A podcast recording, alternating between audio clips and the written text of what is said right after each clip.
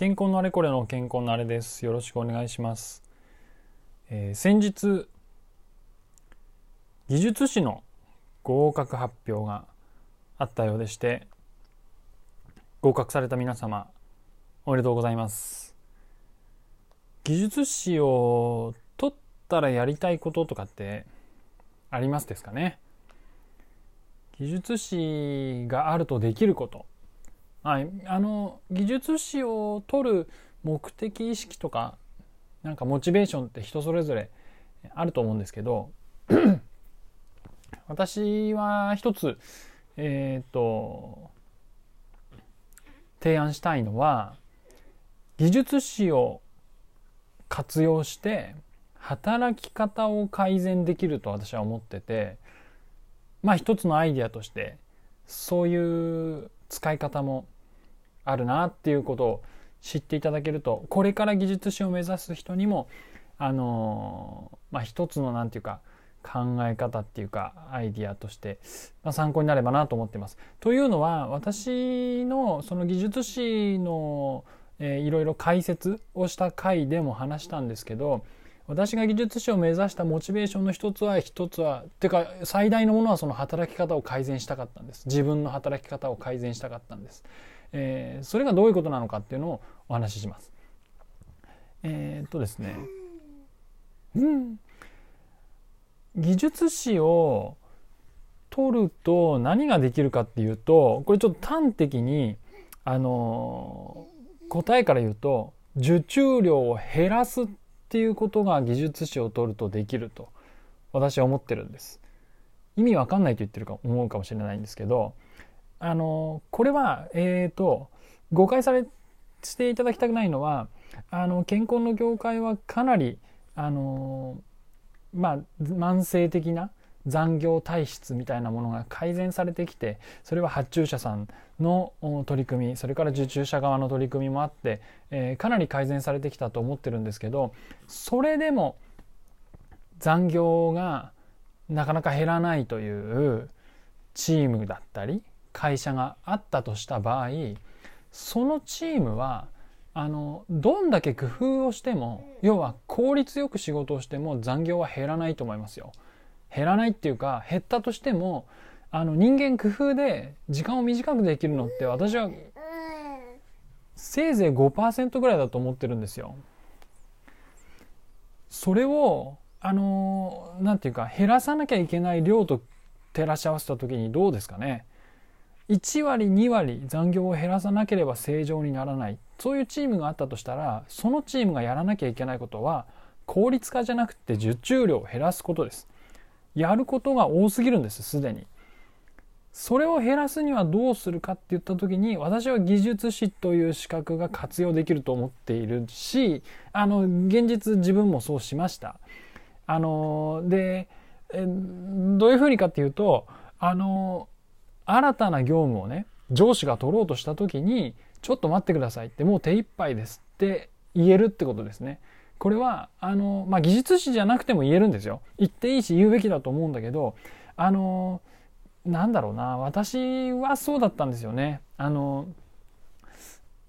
結局資格を持ってる人が管理技術者になって自分はその下についてメンバーとして仕事をするわけであのその立場でねやりたくないですとかね言いづらかったんですけど技術士を取ったことによってあの、まあ、無理ですって言っちゃうのもまあ簡単な話なんです。簡単って言うだけなら簡単なんですけどあのもうちょっと人と人とのコミュニケーションの中ではあのいやその業務はこれこれこういうふうに分析して去年のこういう状況だったことも考えるとそれやっちゃうともう手一杯なんです。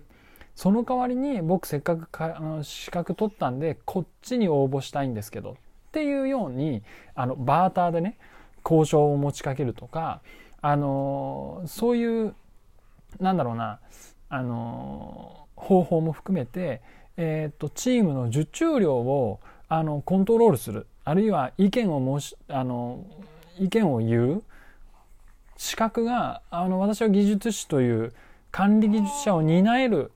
資格になった人にはできると思うんですよね。でそういうふうにして受注量を調整しなければ改善できない残業の程度っていうのがあると思うのであのそういうものに悩んでる人っていうのはですねその技術士っていう資格あのただ箔がつくとかねあの名刺にかけるっていうだけじゃなくてチームの働き方を良くするっていう方向にも私はその資格を使えると思っているのであのぜひそういう視点も持っていただいて参考にしていただけたらなと思います。でねこれをやるときに、えーと、あまずねその、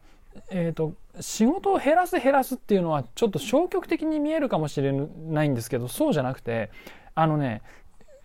手一杯の人ほどミスをするんですよ。設計歌詞とかでなっちゃう人って結構なんだろうなたくさん売り上げを上げてる部署だったりするんですよ。いっぱい受注していっぱい設計やってその中でどっかで行き届かなくってミスが発生してしまう。あの先日もねあの有名な健康の会社の設計歌手の話がニュースになってましたけどきっとあの人も忙しかったんじゃないかと私は思います。あの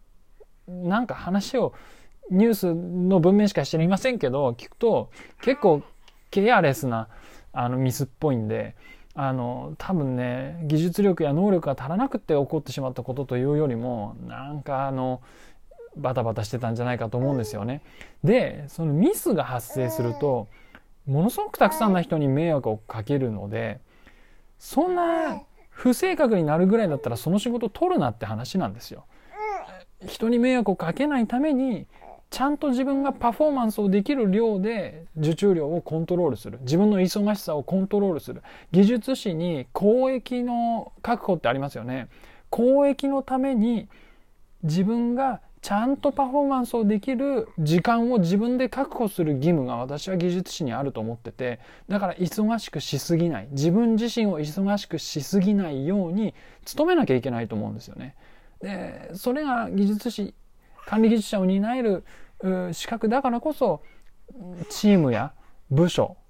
えー、かとか部に働きかけることができるからそういうふうな資格の使い方って考えてみていただきたいなと思います。で、えっ、ー、と、最後に、これ私も実際やろうと思った時に最初に、えっ、ー、とね、ぶち当たった壁があって、それが自分が一体どれぐらい手に抱えるとパンクするかって意外と自分で把握してなかったんです自分は。だからあの何とかしたいなと思ったけどどのタイミングでどの業務を断ればいいかそれはもう厳しいですってどの時に言えばいいかっていうのが自分で分かんなかったんですよね意外に。なので最初にやったことは去年と一昨年と3年前の自分がやった業務を全部あのリストアップして Excel にそこにあの執行金額を書いて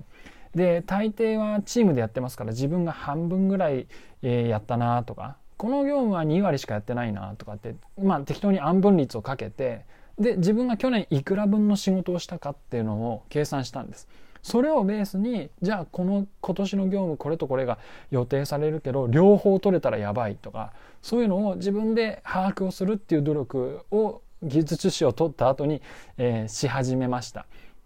であの難しいパターンはね、やっぱりね、3つとか4つ応募して、まあどうせ全部取れないだろうとか思ったけど、思ったよりいっぱい取れちゃった時っていうのが大体人がパンクするんですよね。人がパンクしたり、チームがパンクする時ってそういう時なんですよね。これも私はその当時の上司にはっきり言いましたけど、取れなかったら次取れますけど、取れちゃったらやめられないですよ。それでみんなが疲弊していいんですか？って話もしたことがあります。あのね、複数応募するっていうのは、慎重になった方が私はいいと思っててまあそんなことは自分で言ったって上司が決めることであの意見できないかもしれないんだけど皆さんが上司になる時が来るかもしれないですよね。そういう時のためにねなんか今の組織に何が起こって忙しくなっちゃってるのかっていうのをよく分析をしたらあの見えてくるものがあるんじゃないかと思います。で、えっと、学生さんの皆さん残業とかえー、受注をするっていうことの話についてあのよくピンとこない方もいるかもしれないんですけどごめんなさい私番号を確認し忘れちゃったんですけど私の過去の回に健康の仕事で残業が発生する理由っていう回を取ってます。んでそこで残業のメカニズムを私なりに分析した結果を詳しく説明してますので興味のある方はそちらも聞いてみてください。ということで、えー、ありがとう牛若丸。泣かないで。キャッキャッキャって言ってくれてたけど最後まで取り切ることができました。ちょっと焦って早口になりましたけれども、そんな感じで終わりたいと思います。最後まで聞いていただきありがとうございました。